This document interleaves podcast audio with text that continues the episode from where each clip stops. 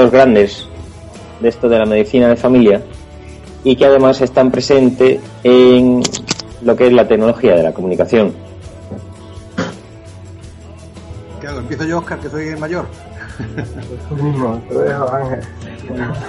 Pues nada, eh, Félix, muchas gracias por, a ti por invitarnos a este, a este tipo de, de eventos que, es una maravilla. Pues lo, yo como médico eh, aquí en un pueblo que casi nunca tengo oportunidad de hablar con, con compañeros, pues me, me- encanta que me inviten a estas cosas. Inviten, o mejor dicho, poder participar en estas cosas. Entonces, gracias a ti. eh, bueno, pues nada, mira, Oscar es un, es un médico de familia joven. eh, yo por lo menos lo considero joven porque eh, Carlos Una, donde coincidimos. Eh, yo estaba entonces como, como adjunto de, de guardias y él estaba en, eh, haciendo su residencia. Y la verdad es que Oscar es un, un médico de familia comprometido que, que, bueno, que se, dedica, que se dedica a la medicina de familia rural y que sé es un buen médico. Además, lo sé porque, eh, bueno, a lo mejor hemos tenido algún paciente común y, y hablan bien de él. Entonces, cuando los pacientes hablan bien de un médico, quiere decir que, que la verdad, bien en sus características, bueno, no ya tanto de conocimiento eh, científico, un buen médico también las tiene, por supuesto, sino también de la, de la, de la manera empática de tratarlo. ¿no? Yo creo que eso es una, bueno, una descripción de Oscar, lo que yo conozco de él, que tampoco ya os digo que la, nuestra comunicación no es diaria, ni mucho menos. Pues, Oscar, creo que es tu turno. Muy bonito, gracias Ángel. bueno, pues eh, Ángel, eh, lo que se puede decir de él es que es un excelente médico de pueblo. Eh, verá, todo lo- a él sí es ahora mismo casi internacionalmente conocido por su por el programa que hizo eh, en la sexta ¿no? del cuerpo médico, Don Ángel, ¿no? y, y bueno, mm, yo recuerdo de él eh, mm, mm, cuando era residente llegas de reúna a un hospital y, y- y te, te ves nervioso, te ves eh, mm, sobrepasado a veces por pacientes muy complicados, ¿no? Y, Ángel estaba ahí, era de los que te echan una mano, de los que te preguntaba, Oscar, ¿cómo estás? ¿Tienes algún problema? Y bueno, pasan los años, a lo mejor que ahora yo soy tutor, ¿no? Y, y- y a lo mejor no te das cuenta contarla, Oscar. Eh, una anécdota que nos ocurrió, no sé si tú la recuerdas.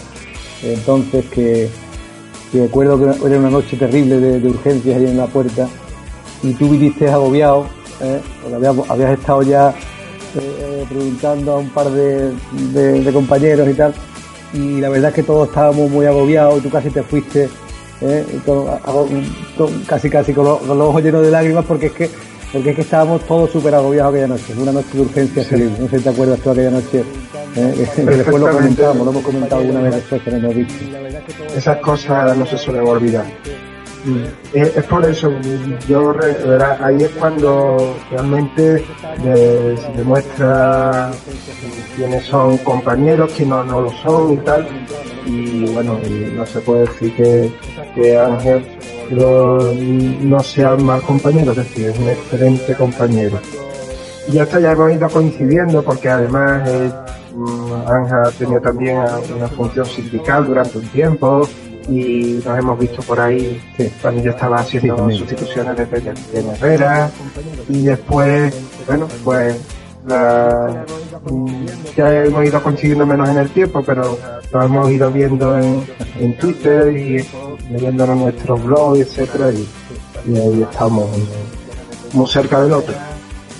Bueno, antes de, de meternos en, en cuestión, eh, sí me gustaría recordarles a toda la gente que, en fin, quiera participar eh, durante la realización de- del podcast, que puede hacerlo usando en el Twitter el hashtag esanficpod para que, mm, bueno, todo el- cualquier tipo de comentario que hagan, pues lo leemos y lo integramos en nuestra charla.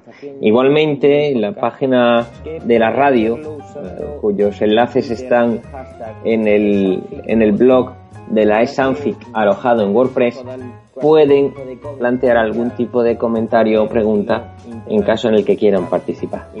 Em, si ahora nos metemos en vereda, em, sí me gustaría, eh, como he dicho al principio, orientar este podcast a lo que es la medicina rural. Y me gustaría empezar con una pregunta ciertamente un poco cruda. Em, ¿Es la medicina rural una olvidada?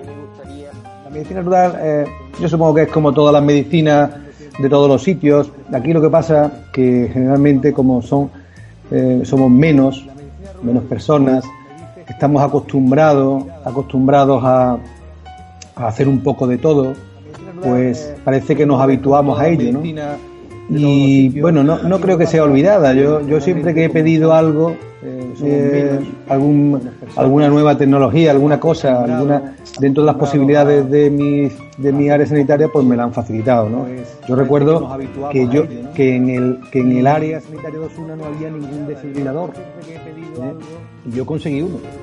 Porque, eh, porque lo pedí, que lo pedí, me, me interesé en informarme sobre ello y en aquellos tiempos donde todavía no había no había disponibilidad de, monitores de desfibriladores, yo tenía uno. Un IFEPAD 10 entonces, que era un, era un me decían que era de los que habían participado en la guerra de los fuertes.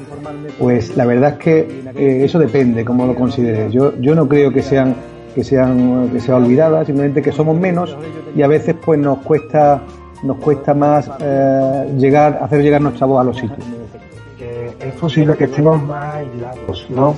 Eh, mm, estamos muy dispersos, eh, hay, hay que tienen un solo médico, hay otros a cierta distancia, después la, hay muchos compañeros que, que, son de ciudad y a lo mejor vienen a, a nuestros nuestros pueblos y tal y vienen a a echar un tiempo y buscar el salto y entonces no creas muchas veces la, la, infraestructura necesaria para, mm, para montar cosas, ¿no? Pero yo pienso que, como dice Ángel, yo creo que no, ¿eh? que eh, gracias a Dios ahora un, ordenador lo puede instalar en cualquier lado. de hecho, estamos hablando, ¿no? Ahora por, por Skype, ¿no? y y puedes tutear y, y verás, y el virallado está en un lado y está en otro y tenemos la lista blanca igual que los de la ciudad, no sé. Pero yo pienso que no. Lo que sí es verdad es que a lo mejor no, no se forma la infraestructura muchas veces porque, porque eh, eh, muchas veces el médico de pueblo es aquel en que, que está un, que va a estar un tiempo y va a saltar a la ciudad por, porque estamos más dispersos, hay menos población y tal, y yo creo que por ese, por ahí va el problema muchas veces. Em, ¿Es más proclive el don a ponerse delante del nombre en los pueblos que en la ciudad? bueno, no, bueno, yo, no creo que tenga que tenga nada que ver. Yo, mira, lo que pasa, a mí, me, a mí aquí me dicen don, pero es porque simplemente por el, por el tiempo que hace que llevo aquí, ¿no? Cuando yo llegué aquí, a este pueblo, pues hace ya 26, 27 años todavía, eh, eh, no estaban ni siquiera centralizadas las guardias, eran, eran guardias de 24 horas en el pueblo, había esa costumbre de, llamar a los médicos, al maestro, al cura, tal, lo llamaban perdón eh, aquí la inercia, la inercia ha sido esa, pero la verdad es que, que a mí la gente joven me dice Ángel o, bueno, me dicen Ángel si me saben, si saben cómo me llamo, porque mucha gente que se cree que me llamo Don, ¿no?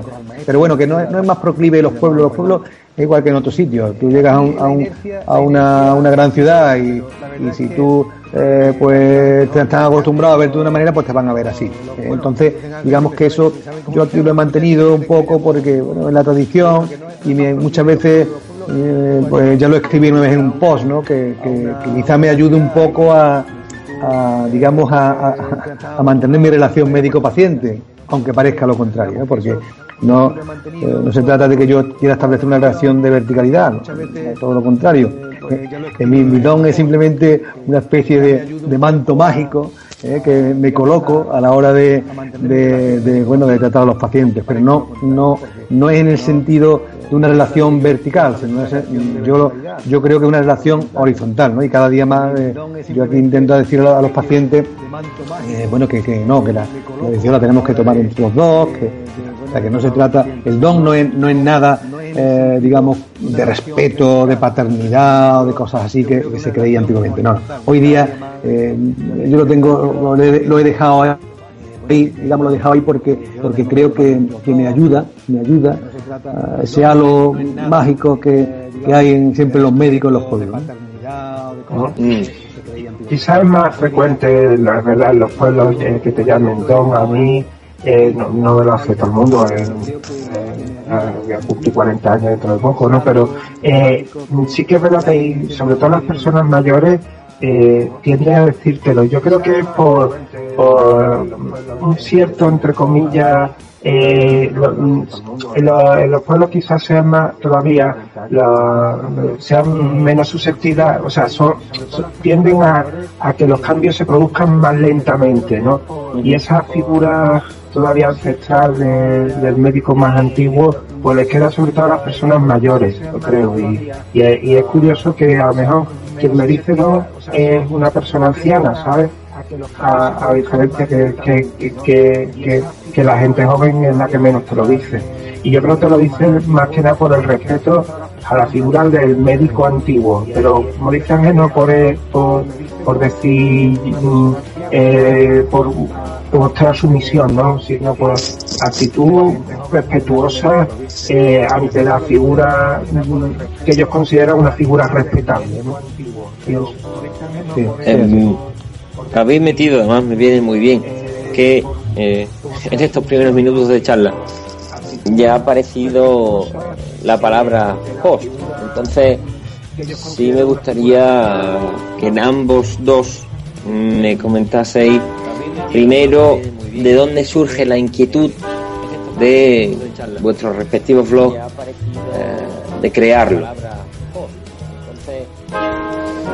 Bueno, mira, yo eh, yo, ah, ah, yo creo, yo, yo empecé una página web en el año, bueno, prácticamente cuando empezaron la, cuando empezó Internet, y era por el, por la inquietud que yo tenía de poder tener información en cualquier sitio. Entonces yo me creé una página web pero eh, que se llamaba Médico Rural, que todavía está por ahí y que no me dejan modificarla, y que era de una, eh, tenía un, bueno, tenía un sitio donde, donde alojarla, pero ya ese sitio caducó, pero no me dejan modificar ni entrar ahí. Entonces yo tenía allí documentos de, cómo interpretar un electro, de, bueno el protocolo de entonces de a lo mejor de una diabetes o, información para pacientes determinados, gripe, tal. Los tenía ahí para sacarlos en cualquier momento y en cualquier sitio donde yo estuviera. Porque eh, eh, yo esa fue mi primera intención de hacer una de hacer mi página web. No era para mostrar nada a nadie, sino para, para tenerlo yo. Lo que claro, era una página que se llamaba Médico Rural entonces también y que que bueno, está por ahí. De hecho, eh, la palabra médico rural la pones en el, en el, en Google y creo que mi página es la primera o la segunda, vamos, es, de todas formas, eh, después, después, cuando empezó Blogger, eh, pues hice ahí una, una página que era para, para llevar información, porque como dice Oscar, yo, estuve vinculado a, un sindicato y tal, y entonces hacía una información que se llama eso, Médicos de Osuna, para tener un poco informado a, a, mis, a mis compañeros de las cosas que ocurrían. Cuando dejé esa labor hace ya eh, pues seis o siete años, pues eh, la seguí manteniendo eh, como, como medio de, de comunicación o de, de, de, transmitir a mis, a mis, a mis compañeros próximos. No tenía nunca nunca idea de, que bueno de que tuviera muchos lectores simplemente eh, ponía protocolos ahí de cirugía menor ponía ponía alguna anécdota que me ocurría ponía mm, alguna inquietud que tenía y entonces esa era esas eran las circunstancias por las que yo empecé a crear una, una, página web. Eh, después bueno han surgido otras cosas no pero la página web fue así. Bueno en mí fue un poco de casualidad. Un día fui a un curso de la Unidad Docente de Medicina de Familia en Sevilla eh, y entonces eh, era un curso sobre tecnología y tal, lo daba un profesor de la Escuela Andaluza de Salud Pública, José Francisco García Gutiérrez, y nos tiró un dardo que fue a los asistentes, yo no sé si alguno más habrá sido habrá seguido la historia, pero nos tiró un dardo que fue empezar un blog y mantenerlo, ¿no? Y yo lo, lo, cogí, el dardo, ¿no? Recuerdo al principio no hablé de medicina y de hecho empecé hace tres años, fue en, marzo, van a tres años dentro de posiblemente unos días y empecé a hablarme de cualquier cosa, a mí me gustan muchos temas y una de las cosas que me gusta es el fútbol y hablé un poco de fútbol después hablé de, de, baloncesto también y, empecé poco a poco a, ir, verdad que no, como no un blog exclusivamente médico, sino un blog prácticamente de opinión, que no, yo lo que hago es opinar. Entonces, pues, pues poco a poco fui dirigiéndolo hacia lo que yo me sentía más cómodo. Y hasta ahora, ¿verdad? Que, que quizás no me planteé yo voy a hacer un blog y tal y cual, ¿no? Que fue circunstancial a partir de, de, de, aquello que me tiraron, pues digo, bueno, pues voy a empezar. Y, y nada, entre medio hasta a punto de dejarlo, porque a veces no uno tiene ganas y otras. Pero bueno, al final después llega la hora, la verdad, y te apetece otra vez sentarte a escribir y así hasta ahora. Pues digo, bueno, pues voy a empezar. La, y sin embargo, em, con la experiencia con el Twitter, porque da la sensación de que efectivamente empieza todo como una evolución natural, eh, que en fin, uno se va metiendo generalmente por esa necesidad de, de opinar y de compartir. Em, y sin embargo, eh, ¿cómo aparece Twitter en, en vuestro día a día? Que efectivamente empieza todo como una evolución natural Mm, bueno, eh, eh, Feli, se eh, va metiendo eh, por esa necesidad de, de, opinar y de compartir. Ah, sí, Feli, de vez en cuando se corta. pues nada, mira, yo respondo yo primero por tener una, porque como no nos oímos a veces, pues mira, el, el yo, yo empecé con, con, como te dije, con Blogger y con, y con alguna página web por ahí que hay todavía, pero después empecé a, o sea, bueno, a, hice una me hice un Twitter, lo dejé ahí un poco parado, lo dejé un poco parado, estuve simplemente observando qué hacía la gente en, esa red social, me hice un Facebook, me hice un, también un 20 porque mis hijas, eh, mis hijas empezaron a decirme papá quiero estar ahí tal. entonces me metí en algunos sitios para, para observar simplemente.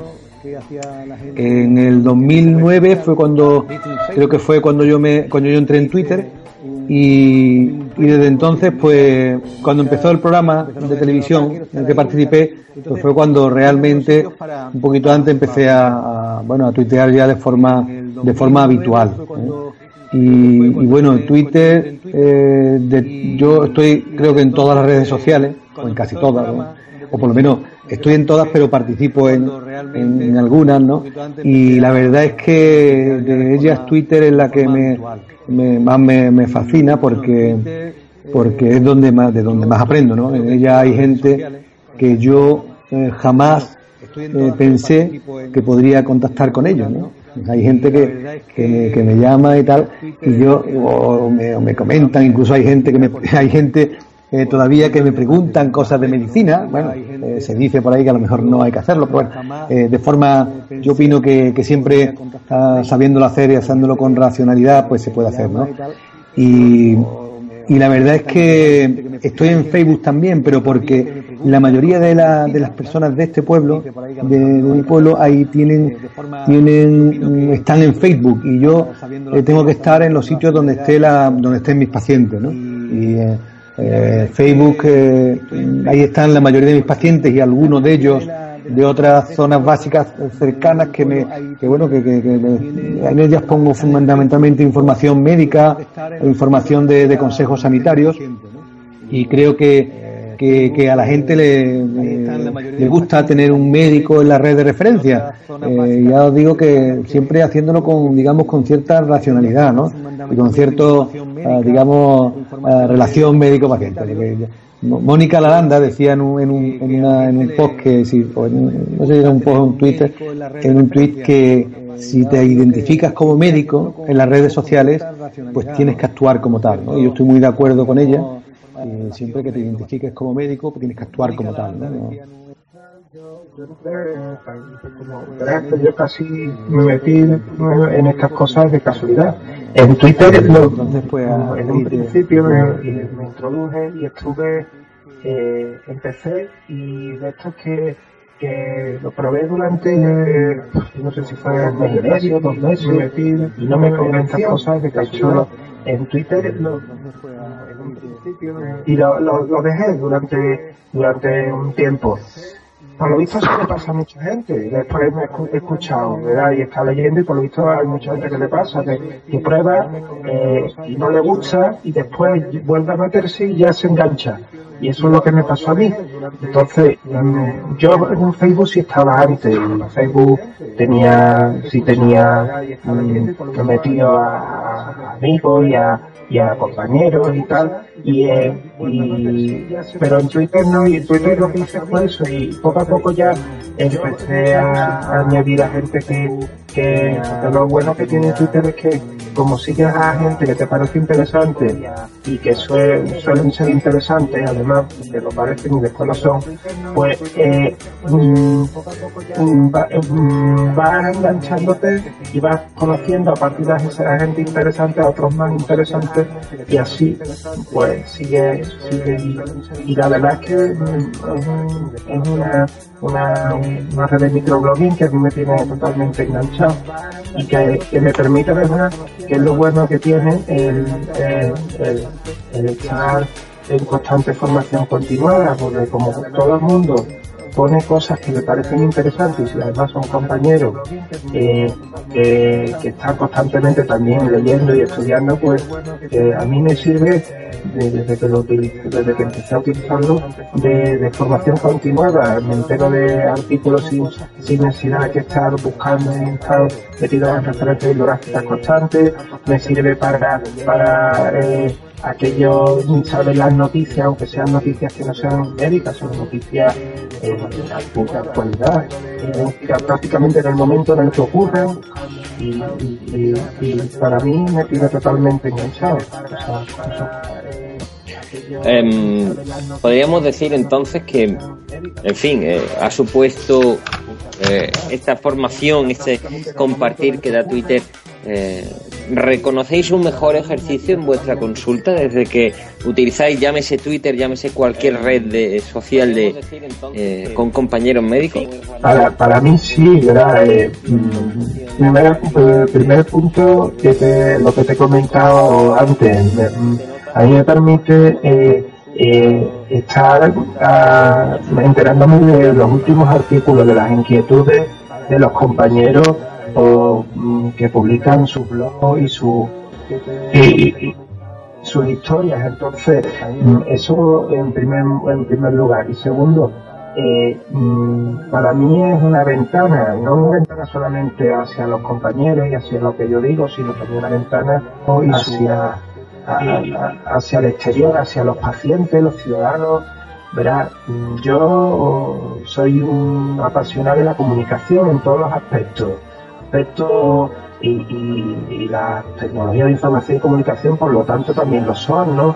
Pero no solamente la comunicación es, TIC y es Twitter, yo soy un apasionado de la comunicación, la entrevista clínica, me encanta ver una entrevista clínica y analizarla, ¿sabes? Una, eh, eh, ver cómo se, se expresa eh, un, paciente con un lenguaje no verbal. Eh, me encanta, la comunicación me encanta. Entonces, todo lo que sea comunicación y forma de, llegar o de comunicar, de hablar, poder hablar, de poder dialogar, de poder expresarse, tanto con ciudadanos como con compañeros, incluso, como no, con directivos, eh, dirigentes, ¿no? Pues eh, para mí es fantástico y, es lo que una de las cosas buenas que tiene bueno, Twitter y cualquier otra red social o cualquier otra eh, otra vía de comunicación. En este caso, Twitter mm, es magnífica para eso. Ángel, ¿qué tal ahora? ya, estoy, ya estoy aquí, ya estoy aquí. Ahora parece que la oigo mejor, sí. No sé si era del, PC o.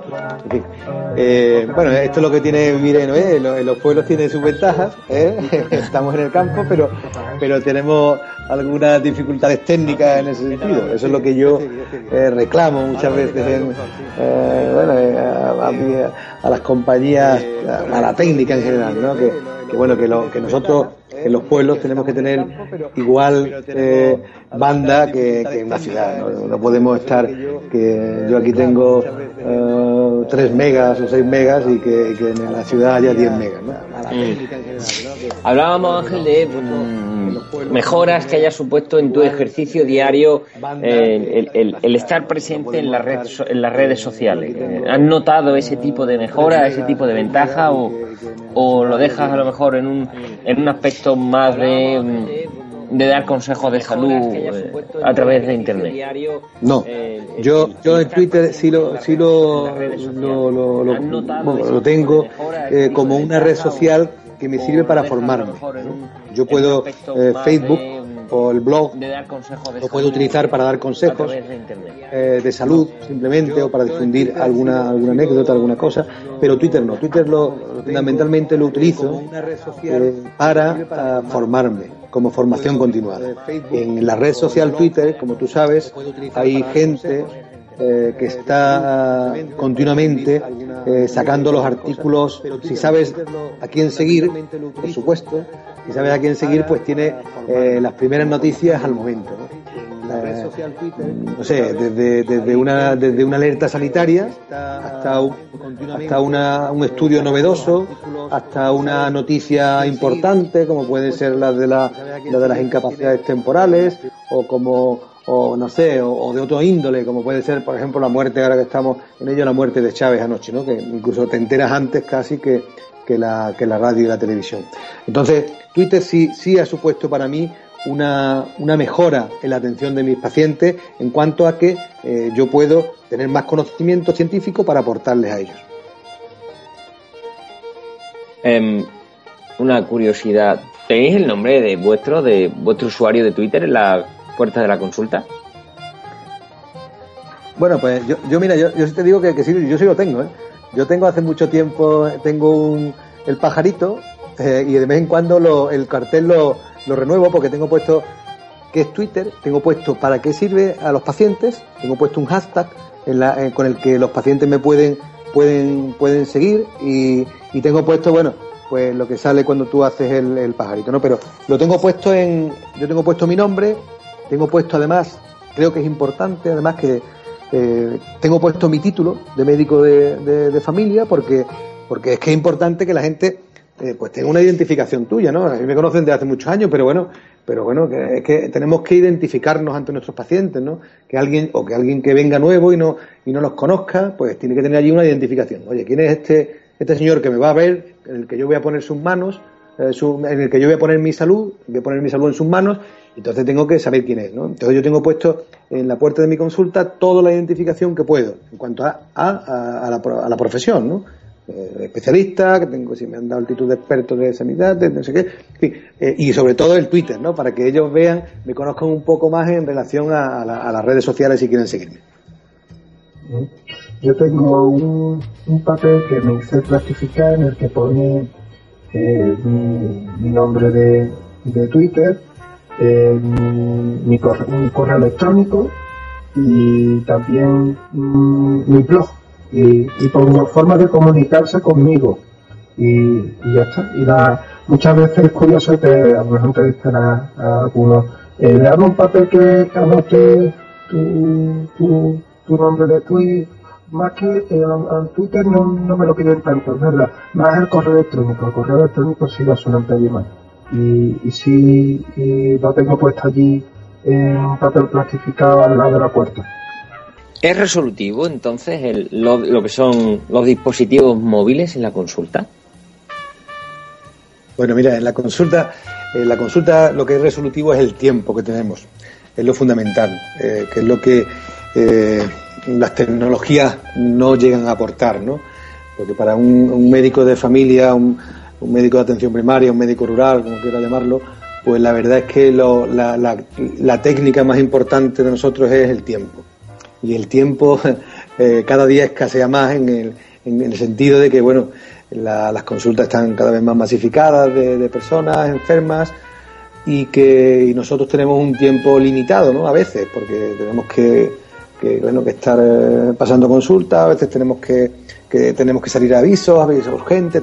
Entonces, yo creo que el móvil es útil, el móvil, además de hecho, yo creo que el móvil eh, como tal, no ya como teléfono inteligente, sino como móvil, yo creo que uno de, las, de los de los mejores adelantos técnicos que me han ocurrido a mí en estos tiempos que llevo de, médico eh, en un pueblo, porque resulta que yo antes, cuando salía a cualquier sitio, tenía que poner un cartelito me localizaban prácticamente a gritos. El médico va por allí, el médico por allí. Bueno, pues simplemente pones el número de teléfono y te llaman inmediatamente si ocurre una, una emergencia o una urgencia. Y, y, eh, ese es uno de los adelantos técnicos más importantes que, creo yo que han ocurrido en la medicina rural en estos últimos 20 años, el, el teléfono móvil, la forma de comunicación. Incluso en la, en la, cuando estábamos de urgencia localizada, yo me acuerdo que poníamos cartelitos pegados donde estábamos. Estoy en el bar tal, estoy, en, estoy comiendo en donde sea, estoy haciendo tal. Y ahora con el móvil, pues una maravilla. Y entonces con, el, con las aplicaciones del, que puede, inteligentes que están dentro de, que pueden llevarlas con el móvil o con, la, con el iPad a la consulta, pues, pues igual, son aplicaciones que tú puedes utilizar, pero evidentemente para utilizarlas necesitas tiempo. ¿eh? Y lo, yo las utilizo a veces fundamentalmente eh, para dosis, dosificar fármacos, para algún protocolo eh, que tengo por aquí que a lo mejor no lo tengo no lo tengo bien bien fresco para ver alguna cifra concreta. En fin, nos puede ayudar para, digamos, para, para seguridad de nuestros pacientes, creo yo, porque eh, en realidad para otro tipo de, cosas, con el tiempo que tenemos, es difícil de, es difícil de aplicar. ¿eh? Yo, no, yo no puedo estar sacando el, teléfono móvil, el teléfono inteligente, bueno, eso de teléfono inteligente es un poco, un poco relativo, depende de quién, tenga ese teléfono, pues resulta que que, no puedes estar sacándolo cada vez que viene alguien a, tu consulta, ¿no? Pues entonces dejas de, dejas de, establecer una relación con el, con el paciente, sino que tú solamente pues tienes tu eh, paciente enfrente, pero tienes tu historia digital en un sitio y tu teléfono en otro. Entonces, al final, la relación médico-paciente parece que se, se, aleja un poco, ¿no? Entonces, no. Eh, eh, cuando llega un paciente tienes que estar sentado en el paciente y el teléfono o la historia digital pues te puede ayudar para, para ayudar a, curar o a aliviar a ese paciente, fundamentalmente. Mm, está claro que, todas las herramientas que nos den para, estar más seguros y poder hacer eh, mm, nuestro trabajo lo más científicamente posible eh, mm, dirigido hacia, hacia mejorar nuestra la salud de los, de los pacientes, pues mucho mejor. Entonces, eh, eh, evidentemente, el, móvil, las aplicaciones móviles nos pueden ayudar a, en algunos momentos puntuales a, aclarar un poco eh, a través de una fórmula, a través de buscar una guía, que, nos un poquito a ayudar a actuar lo más más científicamente con ese paciente. Pero, ¿verdad? Eh, eh, esos son momentos puntuales. La mayoría de las veces eh, no se pueden, no se puede ni, ni, incluso yo diría se debe utilizar salvo para momentos puntuales. No puedes estar constantemente buscando en el móvil cosas. No, no, no tiene mucho sentido.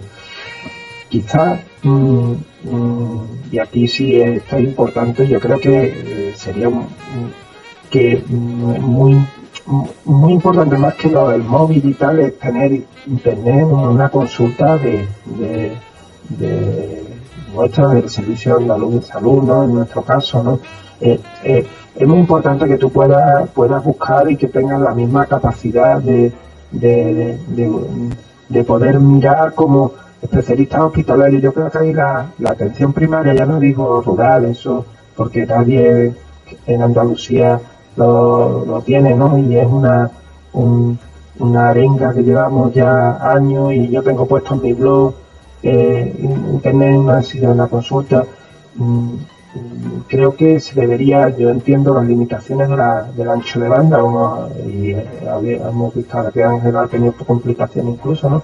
Pero que podía, mm, habría que investigar, buscar la forma de, de poder tener eh, eh, internet en la consulta. Yo digo que vamos a empezar por el principio, es como ha dicho Ángel, estoy completamente de acuerdo. Primero el tiempo, después una buena entrevista, después vamos a tener internet, pero bueno, un teléfono antes, que tampoco tengo, un teléfono, un, un, eh, móvil, un pero escalonado, ¿no? Porque a veces, ¿sabes qué pasa? Que, que, que se empieza la casa por el tejado, ¿no? Y, y, y, empezamos que si el móvil, que si lo otro, y, y, no, eso es una ayuda, ¿no? Y, no te equivoques, porque si no al final estás metiendo la pata, ¿no? Y, miras mucho el móvil, pero no sabes ni lo que tienes que buscar. Mm, precisamente, y a colación de lo que estás contando, Oscar, eh, no hace, bueno, tiene un poquito de tiempo, pero una de las entradas que más llamaron la atención en tu blog eh, es que precisamente en tu consulta eh, no tienes un instrumento tan necesario y tan útil como un teléfono. Em, evidentemente, si no hay teléfono, eh, eh, Internet en una consulta es a lo mejor casi impensable. Em, ¿Tenéis alguna hipótesis o tenéis alguna explicación para un médico joven como yo, que de repente llego a la consulta de un señor que se llama Oscar, que sus pacientes le tienen mucho aprecio y mucho cariño, y cuando yo tengo que hacer una llamada de teléfono digo, ¿dónde está el teléfono en esta consulta? Eh, eso ya mm, yo lo he puesto y al final, no sé, parece que tarde o temprano se me solucionará. A día de hoy todavía no está solucionado. El teléfono está, lo que no está es la, es la posibilidad de realizar llamadas yo al exterior yo que sé, son temas económicos a nivel gerencial, a nivel, no lo sé, no te puedo decir exactamente cuál es el problema. Saben, han dicho que, van a resolverlo, pero a día de hoy todavía no está hecho. El tema es, lo que hemos hablado, de que muchas veces se, eh, eh, hay que intentar eh, mm, dar pasitos poquito a poco, pero firmes, y, y cada paso consolida. Es decir, yo utilizamos primero eh, Viraya, pues muy bien, Viraya que funcione y que vaya bien y que y que, y que no se no se caiga y que tal. Que después se puede utilizar internet dentro de, pues estupendo. En ese, en ese orden, que después hay que, que utilizar otro sistema de telemedicina, pues fantástico, que, que no pero todo pasito a pasito y poco a poco, si no, al final eh, terminamos, que a veces lo que ocurre con las tecnologías es que somos incapaces de, ver eh, dónde está la base y cuál es el vértice, y empezamos por el vértice, y como empezamos por el vértice, todo, todo el edificio se cae, porque mm, está mal construido. Entonces, las tecnologías de información y comunicación son geniales, pero eh, tiene, tiene su orden y el, orden siempre va a ser el, mirar a, la cara a un paciente, el mirar a los ojos, que se siente, el que tengas tu tiempo para, para poder eh, mm, hacer una buena anamnesis, un buen diagnóstico, el, el que no estés agobiado.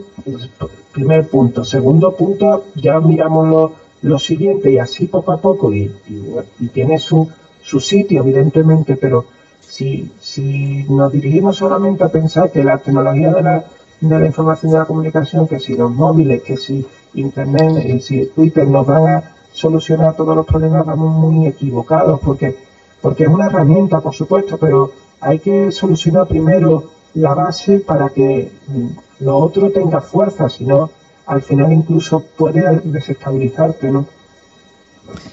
Sí, bueno, yo quería hacer, eh, abundando un, poco lo que dice Oscar, como además estamos, estamos él y yo en, la, en, la misma, en el mismo área sanitaria, pues la temática del teléfono eh, es la misma que tiene él. Yo, yo lo que pasa es que tengo una ventaja, que estoy solo en mi consulta, y claro, eh, cuando yo hago una llamada, saben que soy yo. Entonces, yo no, los teléfonos corporativos son teléfonos que permiten llamadas al exterior a números corporativos y no permiten llamadas a números privados.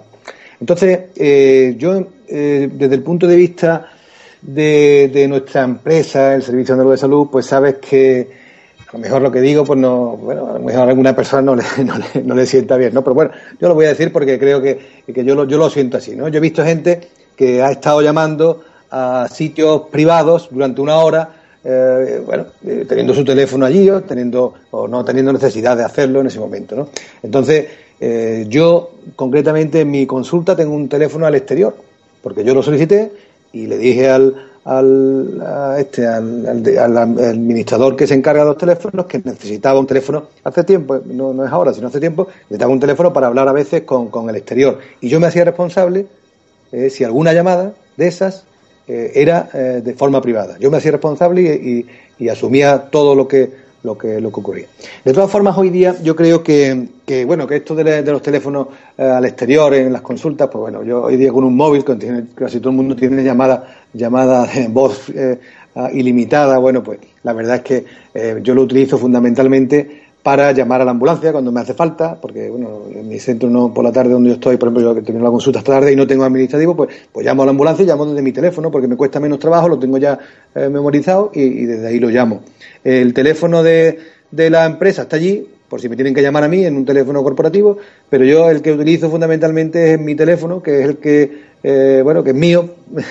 Eh, bueno, eh, yo no soy el proveedor de servicios de sanitarios de, de, esta zona, bueno, pero soy el médico de aquí, bueno, y como a mí no me cuesta trabajo llamar, pues me llamo, ¿no? Eso lo mismo, alguien pues no le puede, lo mejor dice que, no es lo que hay que hacer. Bueno, eso depende un poco de, la costumbre que tenga. Yo la verdad es que, en cuanto a los, a los teléfonos, creo que está bien que hayan puesto alguna limitación en que en todas las consultas haya no haya teléfono al exterior porque que se consumía se, consume una cantidad de dinero a lo mejor no lo dice no lo dice nadie pero pero bueno yo como yo, tengo algunos algunos privilegios ya en mi empresa porque llevo muchos años ejerciendo no y, puedo y conozco muchas cosas quizás como tú, Félix, como eres joven, no conoces algunas cosas, ¿no? Pero lo que no se puede es permitir que eh, en, las consultas se utilicen los teléfonos para llamadas privadas, ¿no? Una empresa de, o no se utilice, o no se, se apague una luz cuando, cuando salimos de una consulta, porque, bueno, como no nos cuesta dinero, pues no, no, no la pagamos, ¿no? Hay que apagar la luz, hay que coger el teléfono para, para utilizarlo para el trabajo, por supuesto, y si tiene que hacer una llamada privada porque es necesario que la hagas desde ese teléfono público, también la puede hacer, pero una llamada puntual porque, porque sea necesario. Pero claro, eh, al final, cuando se abusa de determinadas cosas, ocurren esto, ¿no? que nos limitan las llamadas al exterior por ese motivo. Em, vamos a intentar hacer ahora un ejercicio de, imaginación. Eh, evidentemente, y creemos fervientemente en que el apoyo de la tecnología y la consulta de primaria están claramente vinculados y relacionados. Em, supongo que ambos dos os recordaréis mucho mejor que yo eh, cuando se empezaron a informatizar las consultas, se ponía en entredicho eh, esa imagen del médico atento a la pantalla más que a, eh, al propio paciente. Em, este aumento del apoyo de la tecnología podría terminar en algún tipo de desvirtuar la relación médico-paciente? Dale, Oscar, dale, dale tú, Oscar, si quieres. mira, eh, mm, eh, eso se ha hablado mucho y yo he leído mucho al respecto, pero yo en muchas de las cosas de, que se hablan de que la pantalla eh, rompe la relación médico-paciente, pues pienso que al principio sí, cuando la gente no estaba acostumbrada, pero ya la gente se acostumbra y sabe que tenemos que que, mirar ahí. Sí, sí que es verdad que no puedes estar constantemente eh, mirando la pantalla, ¿verdad? Eso es obvio, pero que, tengamos que partir un momento la entrevista para escribir dos cosas o para, para recetar o para...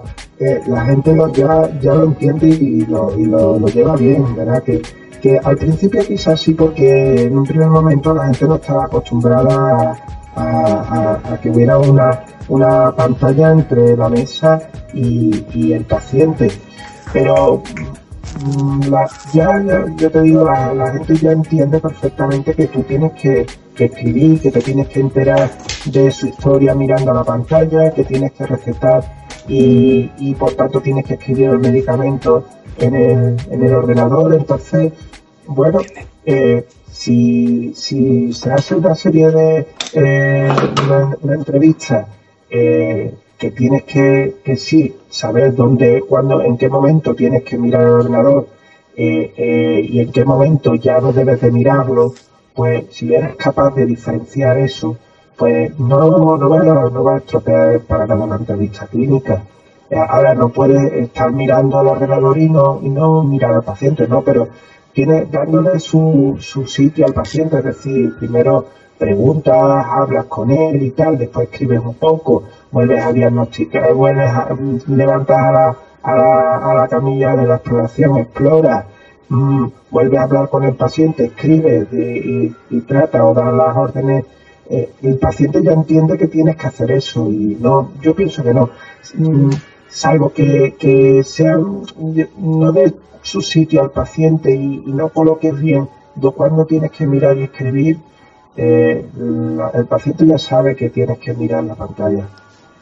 Sí, yo, yo abundando lo que dice Oscar, creo que, efectivamente la, todo, todos tenemos una forma de, practicar la, la, medicina. Eh, entonces, la, historia clínica digital junto con el móvil, como he dicho antes, y mi bicicleta son las, las tres tecnologías más importantes que, de las que yo dispongo. ¿no? Y la historia digital es algo, algo muy importante, ¿eh? porque eh, yo, yo muchas veces eh, leo, leo cosas, pero leo cosas de que, se, de que en nuestro sistema informático, nuestra historia digital a veces se cuelga, obviamente se cuelga. Pero yo recuerdo cuando yo ejercía hace 20 años y, y bueno, no teníamos ese medio de, de información tan potente que es una historia de salud.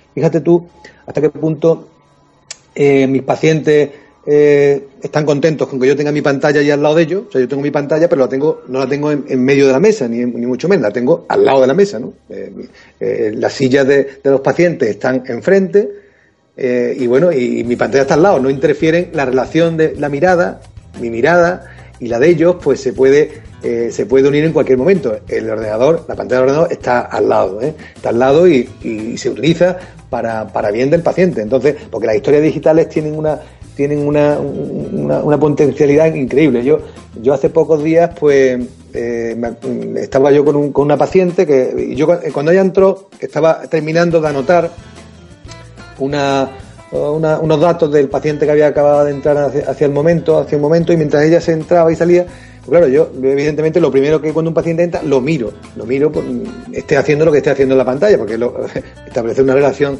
con la mirada es muy importante, ¿no? Entonces, la miro, se sienta, yo sigo anotando, eh, yo sigo anotando en la, en, la, pantalla, mirando a la pantalla, por supuesto, y en un momento dado de, la, de, la, de, de, ese anotando le digo, le digo, eh, oh, fulanita, ¿tienes, eh, ¿te has quemado? ¿Qué te ha pasado? y ella me mira y me dice, bueno, pero, eh, tiene usted detrás, detrás de eh, detrás de la pantalla, ¿ven, usted también o algo? que, quiero decir que, que aunque tengamos la pantalla y tengamos eh, una historia allí que no está, parece que nos está interfiriendo. Los pacientes saben perfectamente cuando, cuando los estamos mirando y ellos cuando nos miran a nosotros. Y yo creo que la forma es una forma de, ejercer, ¿no? de, digamos que eso es como todo, hay que usarlo de forma racional. Eh, yo eh, también recuerdo otra, otra, vez que fui con un enfermo, que fui con un enfermo a, vamos, concretamente iba con mi padre, que era, eh, en este caso iba yo de acompañante de un enfermo, y mi padre pues minusválido tal, y entonces pues llegaba a la consulta y, recuerdo que me, que, cuando entramos a la consulta, nos dijeron buenos días, pero sin mirarnos siquiera, yo no le di importancia, yo, yo lo noté porque yo, claro, como nosotros somos médicos, pues lo notamos, ¿no? Pero cuando salí mi padre me, me dice, que ver, el hombre nos dijo buenos días sin mirarnos siquiera. Y fíjate tú que, curioso, ¿no? Era, era, un, era un dato de, de, y, el mejor, y el médico fue excelente después, fue, amable, fue empático, fue todo, pero en aquel, en aquel detalle mi padre le llamó la atención. Yo no dije nada, pero, estaba mirando al ordenador cuando el paciente entraba, ¿no? Entonces, pues, pues sí, los pacientes lo notan y una forma, creo, de, es una forma de, relación, cada, cada uno tenemos nuestra forma de, establecer contacto con los pacientes. Y yo creo que la historia digital, el ordenador, la pantalla del ordenador no debe, no debe ser un, eh, no debe ser un, un, tablero que tú pones entre el paciente y el enfermo. Al contrario, debe ser algo que, nos una. ¿no? Por lo tanto, mm, en fin, parece que por parte de la población, sobre todo, se empiezan a aceptar los nuevos hábitos del médico de familia. Se empieza a aceptar que el médico pues empiece a tener una pantalla o tenga dos y los utilice eh, por un bien expreso por y para el paciente. Em, sin embargo, no sé si pudisteis ver el documental eh, de 6 minutos AP, donde se repasaban las actividades del médico de familia, eh, sorprendió, por lo menos a mí me sorprendió bastante, que algo que el médico de familia lleva haciendo toda la vida y que es más, Ángel en su post de presentación eh, aparece una entrada en YouTube de ese programa de televisión donde participaste y donde se ve cómo directamente entras pues bueno en, un domicilio cualquiera como podemos entrar pues a lo largo de, nuestra actividad diaria y hablas con, con, esa señora mayor, incluso ríes con ella, te sientas en el sofá a escuchar sus problemas sin ningún tipo de, de parapeto ni, ni de protección ninguna, sino directamente en meterse desde una perspectiva sistémica en un abordaje completo del paciente. Sin embargo, eh, esas visitas domiciliarias del médico, eh, esas actividades del médico de familia en el documental citado del 6 minutos AP, mmm, de hecho llamaba la atención porque parecía que la gente ignoraba mm, toda la pluripotencialidad que tenemos. ¿Existe esa misma sensación en el terreno rural donde el médico de familia uh, es eh, quien te manda al especialista o sin embargo es el médico de familia que ejerce como director de orquesta y que decide sí o no a su criterio utilizar el segundo la segunda opinión de un especialista? Bueno, si, si quiere, Oscar, bueno, ya que ha hecho referencia al, nosotros, nosotros eh, los, los, médicos de los pueblos, sobre todo en pueblos eh, pequeños como el, y en pueblos donde eh, concretamente yo llevo aquí ya veintitantos años, pues evidentemente yo aquí sí, sí me noto en determinadas personas que soy el director de orquesta. Digo, en cuanto al cuidado de salud de, esa persona, ¿no? Porque yo puedo enviar a un paciente al, al especialista de segundo nivel o puedo mandarlo a urgencias hospitalarias, pero todo lo que manden me lo tienen que enseñar, me lo enseñan a mí, no porque yo se lo haya seguido, sino porque ellos vienen a enseñármelo a mí, a ver si estoy de acuerdo con lo que, con, lo, con eso que he mandado, ¿no? Hombre, hay, de todo, ¿no? Pero una gran mayoría eh, es así. Y, en, eh, y la verdad es que los, eh, en los pueblos, pues la visita domiciliaria y la relación esa de, de ser un poco el, el que el que está con los eh, digamos el que el que el que ve el que el que guía digamos al enfermo por este por este mundo de la salud pues somos los, médicos de familia de atención primaria. Pero fíjate tú cómo es la cosa que aquí en los pueblos el tema de la, de la visita domiciliaria pues no yo si te cuento yo entre ayer, ayer y hoy he tenido ocho avisos domiciliarios. Ocho avisos domiciliarios bueno yo voy a las casas de los pacientes eh, y a veces pues eh, todos los días no y cuando no tengo ninguno pues yo me invento un una visita eh, que en, el, en nuestro argot se llama visita domiciliaria programada, bueno, que yo la hago, yo la hago cuando, cuando creo conveniente y, la verdad es que, que aquí las visitas a domicilio se hacen muy frecuentemente. El otro día, por cierto, hice yo un, un porque, porque me eh, vi que los eh, servicios de, urgencias llevaban uh, iPad para la historia digital de los pacientes de urgencia, ¿no? Yo, hacía un tuit, lo hacía un poco en broma, de que bueno, nosotros la visita domiciliaria es que no llevamos, no llevamos a llevar los iPads, ¿no? Bueno, y la verdad es que, que bueno, que no, que no nos hace falta, porque en realidad la visita domiciliaria eh, es una, es una, una parte de nuestro trabajo que es súper agradable.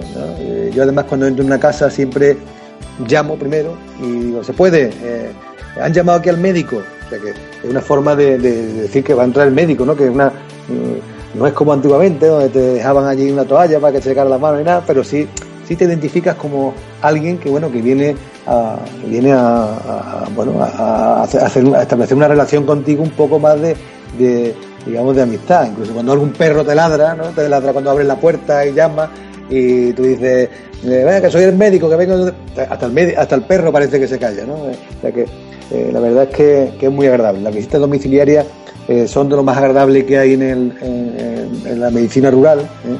Y la gente a veces, yo incluso recuerdo que cuando yo cuando salía en el programa me decía la gente que si era verdad esto de que yo iba a ver a la gente a los pueblos, a, las casas. Pues yo, tengo todos los días por lo menos tres avisos domiciliarios, tres avisos que me, que me solicita la gente, la gente mayor que, que, no puede venir a las casas y a veces pues me pongo yo alguno, ¿no? Algunas veces tengo que ir yo alguno, ¿no? Habéis visto incluso que hace un momento Hace un momento antes de empezar el programa, eh, una persona que ya había terminado mi consulta me solicitaba que, iba a ir al hospital, yo lo había visto esta tarde, yo le he indicado que si, que si no se ponía mejor que tenía que ir al hospital, ¿no? Porque, porque era una, persona que, estaba indicado. Entonces ha venido a decirme simplemente, mire usted, que es que me voy a ir al hospital, usted como me lo dijo para que usted lo sepa. Fíjate tú hasta dónde llega hasta dónde llega la, la, eh, la confianza que tienen los, pacientes con los médicos de, de, familia. ¿no? Mm, los, por ejemplo, los pueblos que mm, tienen un problema de accesibilidad al hospital, y eso es evidente. Eh, eh, yo trabajo en el, centro de salud de Estepa, entonces Estepa está del Hospital Rosuna como, como unos 20-25 minutos en coche, por autovía. Y ahí, y este no es de los peores colocados del área de Osuna, donde trabajamos en yo. Entonces, eh, eh, la diferencia entre una ciudad en la que el centro de salud prácticamente está a 5 minutos eh, y casi andando de, un hospital, pues mm, hace que los servicios de urgencia y hace que, que en algunos casos el día al, médico especialista hospitalario eh, mm, eh, sea mucho menos accesible. Hay personas mayores que no tienen ganas de montarse en un coche durante veintitantos minutos y a esperar en el hospital mm, a que la atiendan. Entonces, mm, en, ese, en ese sentido, eh, yo creo que, que nosotros es posible que asumamos mucho más eh, trabajo, entre comillas, de, mm, de ese tipo de mm, que, en otro en otros sitios mm, mucho más, más urbanos, ¿no? Eso es una realidad. Eh, es verdad que, que, esa misma distancia y esa confianza hace que, a veces eh, veas cosas que, a mí me estuvo esperando un hombre mayor con un infarto agudo de miocardio hasta, hasta que pudo un fin de semana entero. Quiero decir, ese tipo de cosas no suele ocurrir en, un centro urbano, pero básicamente por, por, eso, porque la accesibilidad es mucho menor.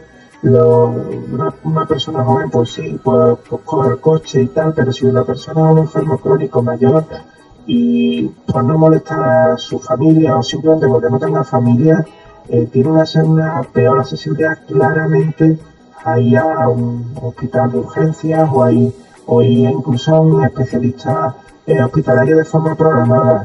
Y, y nos suele, sí es verdad, nos suele pedir mucho más consejos porque intentan evitar en la medida de lo posible esa visita que, ellos mm, mm, creen que igual no les hace falta entonces, bueno, confían en ti, intentan a ver si, si tú los puedes llevar y, y, y, eso sí se, se, nota la diferencia, ¿no? Que en un centro urbano, pues eh, la accesibilidad a la urgencia hospitalaria o, a solicitar visita al especialista hospitalario es mucho más, más acusada, ¿no? Bueno, pues sobrepasamos largamente esta hora de, emisión de este podcast. Desde la sociedad andaluza y muy concretamente desde el grupo de nuevas tecnologías, sí queremos agradecer a Óscar y Ángel el hecho de que hayáis querido compartir este rato absolutamente delicioso con nosotros. Eh, deciros que aquí tenéis vuestra casa, que cada vez que queráis difundir algo o simplemente ponerle voz, que por favor contéis con nosotros y bueno, pues a don Ángel que desearle que siga pedaleando por sus pacientes, que siga sentándose en esos sofás sin un remedio ninguno, que mm, la verdad que todos los médicos de familia jóvenes hemos aprendido mucho con vosotros dos. Y a Oscar que siga defendiendo por favor con esa prosa exquisita tus ideales desde, desde tu blog que muchos somos más que más que admiradores muchas gracias, Félix. muchas gracias. A ti por, habernos invitado. Nosotros, eh, yo cuando me llamaste no sabía qué podía aportar, pero eh, con, cuando me dijiste que era de médica, de, la medicina de, primaria, bueno, pues ahí, podemos, podemos siempre hablar alguna cosilla. Mm, gracias a ti por, por, contar con nosotros y nada, porque además teniendo como antecedente la gente que has traído a los, a los anteriores pods, eh, a podcast, que yo los los oigo en mi, en mi teléfono y en el coche cuando voy, gente como, como Salvador Casado, como Javier Padilla, como, bueno, como eh, José, José, eh, como, eh, José Avil, José Francisco, sí. José Francisco, pues son gente, vamos, la verdad es que yo digo, bueno, como que, voy a decir yo que, que, al lado de esta gente, ¿no? Pero bueno, siempre podemos aportar nuestro granito de arena un honor que nos hayan invitado. Yo iba, iba a decir, eh, aprovechando porque muchas veces que, que, que, estamos hablando así, que alguien nos escuchado por ahí, que porque me preguntan mucho por qué eso de Gilbert, hermano. Eh, bueno, pues si quieres te lo digo. Y sí, cuéntalo, cuéntalo, Oscar. Bueno, pues te lo voy a explicar. Mira, eh, yo era estudiante de medicina, ¿no? Y, y recuerdo que, que que eh, me intentaron poner, me intentaron porque no me la pusieron en aquel momento. La, la vacuna de hepatitis B me hicieron una analítica y salía la bilirrubina indirecta alta. Recuerdo que, que, me dieron y en aquella ocasión el médico de cabecera que, que, me dio en aquella ocasión pues no supo diagnosticarme y, me mandó al directivo del tirón, eh, del tirón. Entonces eh, yo recuerdo que, que, cuando llegué al directivo, eh, yo estuve papándome de el primero de medicina, yo creo que recuerdo una cosa así, ¿no? Entonces me puse a investigar por qué podía tener la bilirrubina tan alta. Y me sabía que podía tener un Gilbert, pero digo, bueno, por un Gilbert no me habrá mandado directivo, ¿no?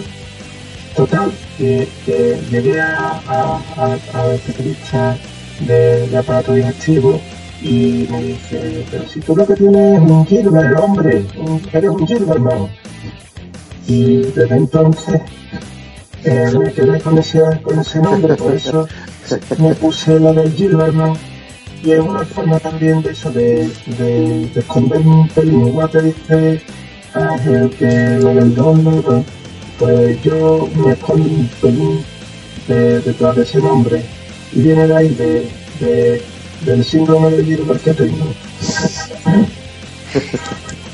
Pues señores, lo dicho, ha sido una experiencia absolutamente muy disfrutable, que muchísimas gracias y que para todo lo que se os ofrezca, pues aquí está estos podcasts de la, del grupo de trabajo de nuevas tecnologías de la Sociedad Andaluza. Oh, un placer.